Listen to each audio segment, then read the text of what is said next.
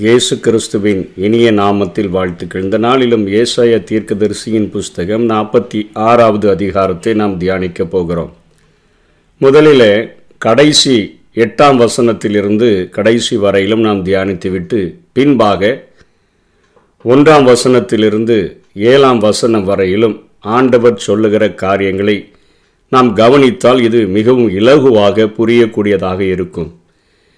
எட்டாம் வசனத்தில் ஆண்டவர், இதை நினைத்து புருஷராயிருங்கள், பாதகரே இதை மனதில் வையுங்கள், முந்தி பூர்வ காலத்தில் நடந்தவைகளை நினையுங்கள், நானே தேவன் வேறொருவரும் இல்லை, நானே தேவன் எனக்கு சமானமில்லை, அந்தத்தில் உள்ளவைகளை ஆதி முதற்கொண்டும் இன்னும் செய்யப்படாதவைகளை பூர்வ நாதல் முதற்கொண்டும் அறிவிக்கிறேன், என் ஆலோசனை நிலை நிற்கும், எனக்கு சித்தமானவைகளையெல்லாம் செய்வேன் என்று சொல்லி உராய்ஞ்சுகிற ஒரு பட்சியை கிழக்கிலிருந்தும் என் ஆலோசனையை நிறைவேற்றும் மனுஷனை தூர தேசத்திலிருந்தும் வரவழைக்கிறவராய் இருக்கிறேன். அதை சொன்னேன், அதை நிறைவேற்றுவேன், அதை திட்டம் பண்ணினேன், அதை செய்து முடிப்பேன்.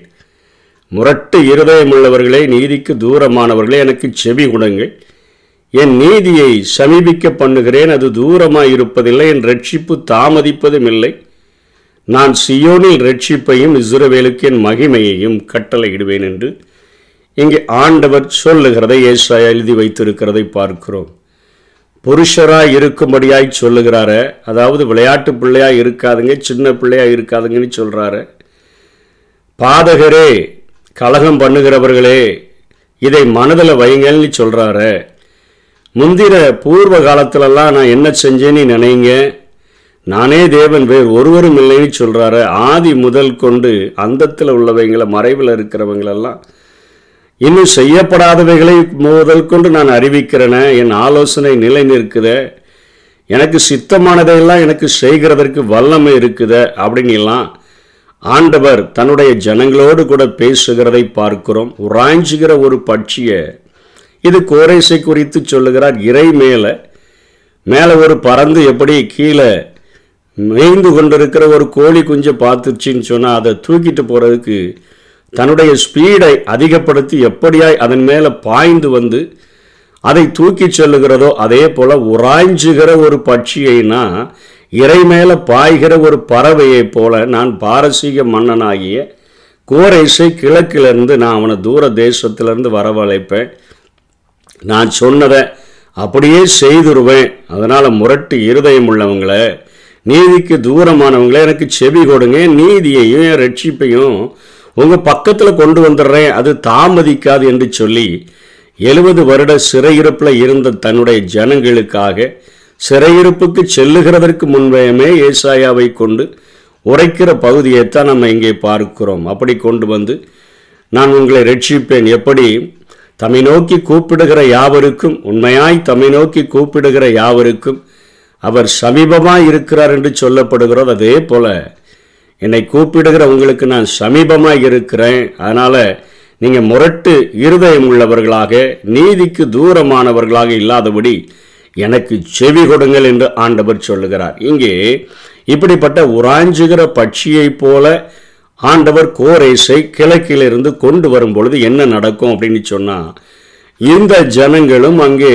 பாபிலோனிலே அவர்கள் அந்த உருவ வழிபாடுகளிலே அத்தனையாக அவர்கள் பழகி போனவர்களாய் இருந்தபடியினாலே இவர்களும் அங்கே குடியேறி அந்த காரியங்களை செய்யக்கூடியவர்களாக மாறி இருக்கிறார்கள். அதாவது அங்கே ஒரு நேபுகாத் நேச்சாரை குறித்து ஒரு அருமையான ஒரு தரிசனத்தை அவன் கண்டு தானியன் விளக்கும் பொழுதே, அவன் அங்கே பொன்னாலான தலை என்று சொல்லி இனி வரக்கூடிய ராஜ்யங்கள் இந்த உலகத்தில் எப்படி இருக்கும், வெள்ளியைப் போல, வெண்கலத்தைப் போல, இரும்பை போல, அப்புறம் களிமண்ணை போல, அப்புறம் இரும்பும் களிமண்ணும் இணைந்த ஒரு காரியங்களைப் போல, அதற்கு பின்பாக கையால பெயர்க்கப்படாத ஒரு பெரிய கல் அது பெயர்ந்து வந்து அந்த பாதத்தின் மேலே மோதி அந்த எல்லாற்றையும் அந்த சிலையை அழித்து போட்டது என்று சொல்லி தன்னுடைய பூமியிலே ஆண்டவர் செய்யக்கூடிய ஆட்சியை குறித்து அவர் சொன்னபோது, அவன் அதற்குமே ஒரு சிலையை தே செய்து தூரா என்கிற ஒரு சமவெளியில் நிறுத்தினது நமக்கு தெரியும். அத்தனையாக தெய்வ வழிபாடுகளில் மூழ்கி கிடந்த அந்த ஜனங்களுடைய தெய்வங்கள், அது பேல் என்பது அவர்களுடைய தலைமை தெய்வத்தை, அதாவது எஜமான் என்று சொல்லி அர்த்தம் கொள்ளக்கூடிய ஒரு தெய்வத்தை அது குறிக்கக்கூடியதாக இருக்கிறது. அதை ஒருவேளை சொல்லுகிறார்கள், பிசாசுகளின் தலைவனாகிய பெயல் செபுலினாலே இவர் பிசாசுகளை துரத்துகிறார் என்று இயேசுவை குறித்து சொன்னார்களே, அந்த வார்த்தை தான் என்றும் அநேகர் சொல்லுகிறார்கள். மெராடா என்று அழைக்கப்படக்கூடிய அந்த பேல் என்கிற அந்த தெய்வம்தான் அவர்களுடைய எல்லா தெய்வங்களுக்கும் தலைமை தெய்வம் என்று சொல்லி அவர்கள் அழைத்தார்கள். அதனுடைய அர்த்தம் எஜமான். நேபோ குனிம் என்று சொன்னால் நாபு என்ற தெய்வத்தினுடைய மறுபெயர் என்கிறார்கள். இது அந்த பேல் என்கிற தெய்வத்தினுடைய மகன் விக்கிரகம் என்றும் அவர்கள் அழைக்கிறார்கள். இப்படிப்பட்ட இந்த தெய்வங்கள் பணியும் குனியும். ஏன்னா அவர் வருகிற அந்த உராஞ்சுகிற பட்சியைப் போல ஆண்டவருடைய கரத்தினுடைய கிரியையாக வருகிற அவரை பார்க்கும் பொழுது, ஆண்டவருடைய கிரியைகள் இங்கே தொடங்கும் பொழுது அவைகள் பணியும் குனியும். அவைகளினுடைய விக்கிரகங்கள் காட்டு மிருகங்களுக்கும் நாட்டு மிருகங்களுக்கும் சுமையாகும். அவர்கள் அந்த நாட்களில் ஒரு வழக்கமுடையவர்களாக இருந்தார்கள். யுத்தத்திற்கு தெய்வங்கள் உதவுகின்றன என்கிற வழக்கமுடையவர்களாக இருந்தபடியினால நேபுகாத்நேச்சாரும் அந்த கல்தேய ஜாதிகளும் எங்கெல்லாம் தெய்வங்கள் என்று சொல்லுகிறார்களோ அவர்களை எல்லாவற்றையும் சுமந்து கொண்டு வந்து அதற்கென்று ஒரு இடத்தை ஏற்படுத்தி வைக்கக்கூடியவர்களாக இருந்தபடியினால அந்த கோரேசுக்கு முன்பாக ஒரு ஜெயம் கிடைக்கல, எல்லாம் அழிந்து விட்டது என்று நினைக்கும் பொழுது அவர்கள் சுமந்து கொண்டு வந்த அந்த விக்கிரகங்களை காட்டு மிருகங்களின் மேலே நாட்டு மிருகங்களின் மேலே ஏற்றி வச்சு உன்னால் பிரயோஜனம் இல்லை என்று சொல்லும் பொழுது, நீங்கள் சுமந்த சுமைகள் இழைத்து போன மிருகங்களுக்கும் பாரமாக இருக்கும்.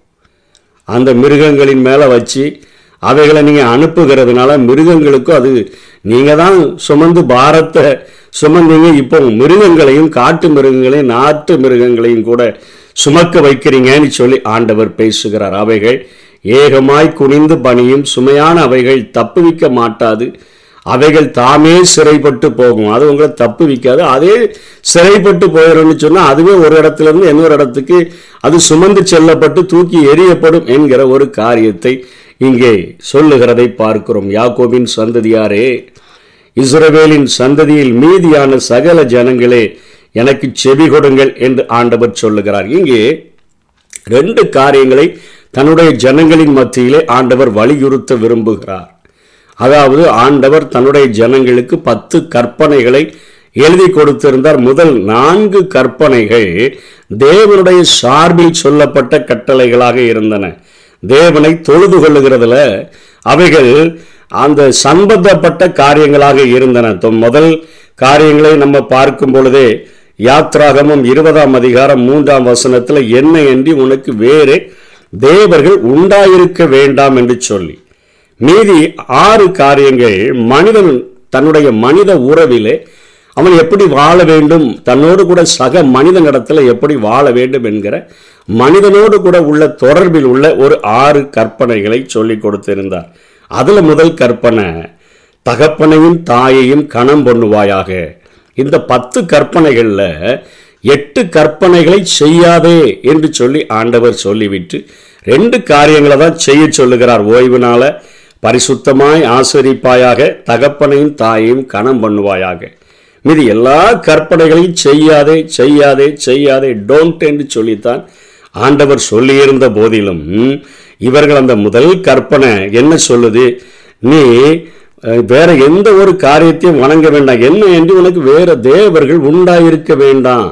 ஆனால் இவங்க என்ன செய்கிறாங்கன்னு சொன்னால் இவர்கள் அதை சுமந்து கொண்டு வருகிறார்கள். அழகாக அந்த ஏழாம் வசனத்தில் சொல்லப்படுகிறது. அதை எப்படி செய்கிறாங்கன்னு அதுக்கு முந்தின வசனத்தில் கூட தெளிவாக சொல்லப்படுகிறது. பையில் இருக்கிற பொண்ணை கொட்டி வெள்ளிய தராசில் நிறுத்து தத்தானுடைய கூலி பொருத்தி கொள்ளுகிறார்கள். அவன் ஒரு தெய்வத்தை உண்டாக்குகிறான், அதை வணங்கி பணிந்து கொள்ளுகிறான். தன்னுடைய கரத்தின் கிரியையே தாங்கள் பணிந்து கொள்ளுகிறார்கள். அவர்கள் செய்கிற பொருளையே அவர்கள் வணங்குகிற நிலைமையில் இருக்கிறாங்க. அதை தோளின் மேலே சுமந்து எடுத்துக்கொண்டு அவங்க வர்றாங்க. அதை அது ஒரு ஸ்தானத்தில் கொண்டு வைக்கிறாங்க. அது நிற்குது, அதன் இடத்துல அது அசையாமல் இருக்குது. ஒருவன் அதை நோக்கி கூப்பிட்டா கூட அது மறுபுத்திரவு கொடுக்கிறதும் இல்லை, அவன் இக்கட்டை நீக்கி அது ரட்சிக்கிறதும் இல்லை. அவன் ஒரு புருஷனாக இல்லாதபடி எப்படி இன்னைக்கு சின்ன வயசில் நம்ம பொம்மைகளை வச்சு விளையாடிட்டு வாலிப வயசில் பொம்மைகளை வச்சு விளையாடணும்னு சொன்னால் மற்றவங்க பார்த்துட்டு சொல்லுவாங்க, இந்த வீடுக்கு நட்டு கலந்துருச்சு போல தெரியுது, இன்னும் சரியா மூளை வளர்ச்சி இல்லை போல தெரியுது என்று சொல்லி விடுவார்களே. அப்படிப்பட்ட மூளை வளர்ச்சி இல்லாதவங்க போல, குழந்தைகளைப் போல பொம்மையை வச்சு விளையாடுற ஆட்களாக இராதுங்க, நீங்கள் புருஷராக இருங்கள் என்று தான் இங்கே ஆண்டவர் பேசுகிறதை பார்க்கிறோம். நீங்கள் சுமந்து கொண்டு அலைய வேண்டாம், என்ன என்று உனக்கு வேற எதுவுமே உண்டாயிருக்க வேண்டாம் என்று சொல்லுகிறார்.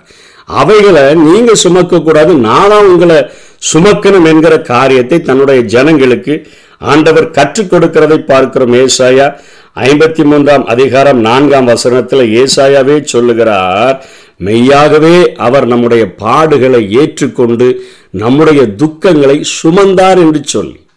இங்கே இவன் சுமந்துட்டு இழைச்சி போய் கடைசியில் காட்டு மிருகங்களின் மேலேயும் நாட்டு மிருகங்களின் மேலே ஏற்றி விடுகிறான். அவைகளும் இழைத்து போகின்றன. அவைகளை ஒரு இடத்துல தோளின் மேல் சுமந்து கொண்டு வைத்தா அது அங்கேயே நிற்குது, அசையாமல் இருக்குது. நோக்கி கூப்பிட்டா சத்தம் கொடுக்கறதில்லை, அவனுடைய இக்கட்டை நீக்கி அது ரட்சிக்கிறதும் இல்லை. அதை வச்சு விளையாடி கொண்டு இருக்கிறான், வணங்கி கொண்டு இருக்கிறான். புருஷனாயிரு என்று சொல்லி இங்கே ஆண்டவர் ஏசாயாவின் மூலமாக எச்சரிக்கிறார். ஒன்று பேதுரு ஐந்தாம் அதிகாரம் ஏழாம் வசனத்திலையும் பேதுரு சொல்லுகிறார், அவர் உங்களை விசாரிக்கிறவரானபடினால் உங்கள் கவலைகளை எல்லாம் அவர் மேல் வைத்து விடுங்கள். வைக்க வேண்டிய இடம் ஒன்று இருக்கு, அவர் மேலே வைக்கும்படியாய் ஆண்டவர் அழைக்கிறார். அவர் தான் நம்முடைய பாடுகளை ஏற்றுக்கொண்டு நம்முடைய துக்கங்களை அவர் சுமந்தார் என்று சொல்லப்படுகிறது. அந்த ஆண்டவர் தான் நம்மளை பார்த்து வருத்தப்பட்டு, பாரம் சுமக்கிறவர்களே நீங்கள் எல்லாரும் என்னிடத்துல வாருங்க, நான் உங்களுக்கு இளைப்பாறுதலை தருவேன் என்று சொல்லுகிறேன். நான் இளைப்பாறுதலை தருகிறேன், நீ சுமக்க வேண்டிய தேவையில்லை, நான் சுமந்தே தீர்த்து விட்டேன் என்று சொல்லி அழைக்கிற ஒரு அன்பின் ஆண்டவர் இங்கே நீங்கள் சுமக்கக்கூடாது, நான் தான் உங்களை சுமக்கணும் என்கிற காரியத்தை அங்கே ஆண்டவர் சொல்லி கொடுக்கிறார். பழைய ஏற்பாட்டில் அவங்களுக்கு சொல்லி கொடுத்திருந்தார். மோசே தகப்பன் தோல் மேலே சுமந்து கொண்டு செல்லுகிறது போல என்று சொல்லி ஒரு காரியத்தையும், கழுகு தன்னுடைய குஞ்சுகளின் மேல் அசைவாடி தன்னுடைய செட்டைகளின் மேலே எடுத்து கொண்டு செல்வது போல, இரண்டு வழி நடத்துதல்களை அருமையாக நான் உங்களை சுமந்து கொண்டு நான் சென்றேனே, நீங்கள் இப்போ வேற காரியங்களை சுமந்து கொண்டு செய் சொல்லுகிறீர்களே, நான் செய்ய வேண்டான்னு சொல்லுகிறத நீங்கள் செய்கிறீங்களே அப்படிங்கிறதை பார்க்கிறோம். ரெண்டாவது, தகப்பனையும் தாயையும் கனம் பண்ணும்படியாய் சொல்லியிருந்தார்.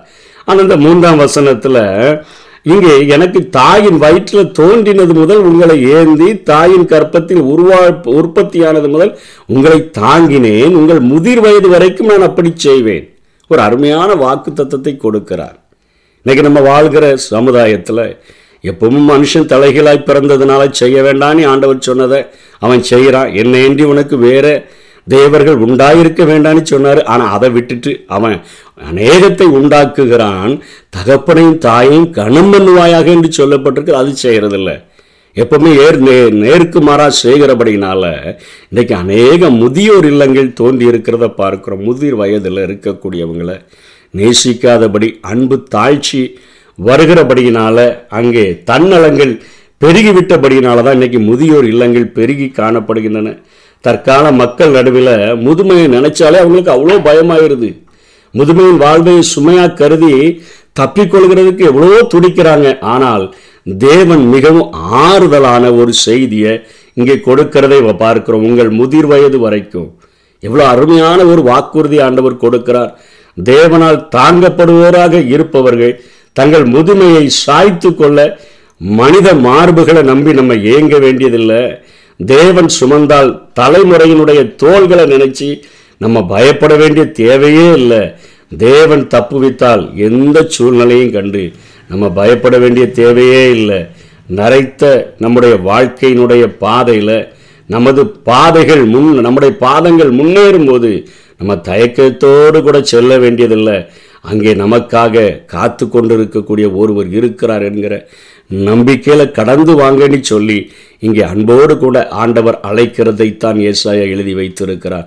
உங்கள் முதிர் வயது வரைக்கும் நான் அப்படி செய்வேன், நரை வயது மட்டும் நான் உங்களை தாங்குவேன், நான் அப்படி செய்து வந்தேன், இனிமேலும் நான் ஏந்துவேன், நான் சுமப்பேன், நான் தப்புவிப்பேன் என்று சொல்லி முதிர் வயதை குறித்தும் பயப்பட வேண்டாம். என்னை சார்ந்திருந்து நீங்கள் வாழ கற்றுக்கொட்டீங்கன்னு சொன்னால் எந்த ஒரு வயதை சேர்ந்தவங்களாக நீங்கள் இருந்தாலும், எந்த சூழ்நிலையில் இருந்தாலும் உங்களை நான் தப்புவிப்பதற்கும் ஏந்துகிறதற்கும் சுமப்பதற்கும் நான் இன்றைக்கும் நான் வாஞ்சியோடு கூட காத்திருக்கிறேன். அதனால தான் இயேசு இந்த பூமியில் வாழும்போது சொன்னார், வருத்தப்பட்டு பாரம் சுமக்கிறவர்களே நீங்கள் எல்லாரும் என்னிடத்தில் வாருங்கள், நான் உங்களுக்கு இளைப்பாறுதல் தருவேன், இளைப்பாறுதலை தருவேன். ரெண்டு காரியங்களை இங்கே ஏசாயா அருமையாக கற்றுக் கொடுக்கிறார். என்னை அன்றி உனக்கு வேறு தேவர்கள் உண்டாயிருக்க வேண்டாம், நீ அதை சுமக்க வேண்டிய தேவையில்லை. உன்னுடைய எல்லா பாரங்களையும் உன்னுடைய எல்லா சுமைகளையும் நான் சுமக்கிறேன். மெய்யாகவே உங்கள் பாடுகளை ஏற்றுக்கொண்டு உங்களுடைய துக்கங்களை சுமந்து தீர்க்கிற ஒருவர் இருக்கிறார் என்று சொல்லி அங்கே யோவான் ஸ்நானகன் அடையாளம் காட்டி கொடுக்கும்போது சொல்லுங்க, இதோ உலகத்தின் பாவத்தை சுமந்து தீர்க்கிற தேவாட்டுக்குட்டி என்று சொல்லி தெய்வம் நம்முடைய பாரங்களை சுமக்கும்படியாய் விரும்புகிறது. அதே போல வயதான நாட்களில் அன்பு தாழ்ச்சி காணப்படுகிற இந்த உலகத்தில் இன்றைக்கு என்னுடைய எதிர்காலம், என்னுடைய வயதான நாட்கள், நான் என்னுடைய பிள்ளைகளால் பாதுகாக்கப்படுவனா என்கிற எல்லா பயத்தையும் நீக்கி உங்கள் முதிர் வயது வரைக்கும் நான் அப்படி செய்வேன். நான் வயது மட்டும் அந்த முதிர் வயது நிறைய வய வயது மட்டும் நான் உங்களை தாங்குவேன். நான் அப்படி செய்து வந்தேன், இனிமேலும் நான் ஏந்துவேன், நான் சுமப்பேன், நான் தப்புவிப்பேன். ஆறுதலான வார்த்தைகளை சொல்லி ஆண்டவர் தேற்றுகிறார். அவர் சொன்ன காரியங்களை செய் என்று சொன்ன காரியங்களை செய்து, செய்யாதன்னு சொன்ன காரியங்களை செய்யாமல் இருப்போம். அவருடைய கரத்தினால் ஆசீர்வாதங்களை பெற்றுக்கொள்ளுவோம். அவருடைய நீதி சமீபமாக இருக்குது, அது தூரமாக இருப்பதில்லை. ரட்சிப்பு தாமதிப்பதும் இல்லை. அவர் தம்மை நோக்கி கூப்பிடுகிற யாவருக்கும், உண்மையாய் தம்மை நோக்கி கூப்பிடுகிற யாவருக்கும் அவர் சமீபமாக இருக்கிறார். கர்த்தர் தாமே நம்மை ஆசீர்வதிப்பாராக. ஆமென். தகப்பனும் தாயும் கைவிட்டாலும் அவரே நம்மை அணைத்துக் கொள்வார். தகப்பனும் தாயும் கைவிட்டாலும் அவரே நம்மை அணைத்துக் கொள்வார். கர்த்தர் மேல் பாரத்தை வைத்துவிடு, கலங்கி தவிக்காதே. அவரே உன்னை ஆதரி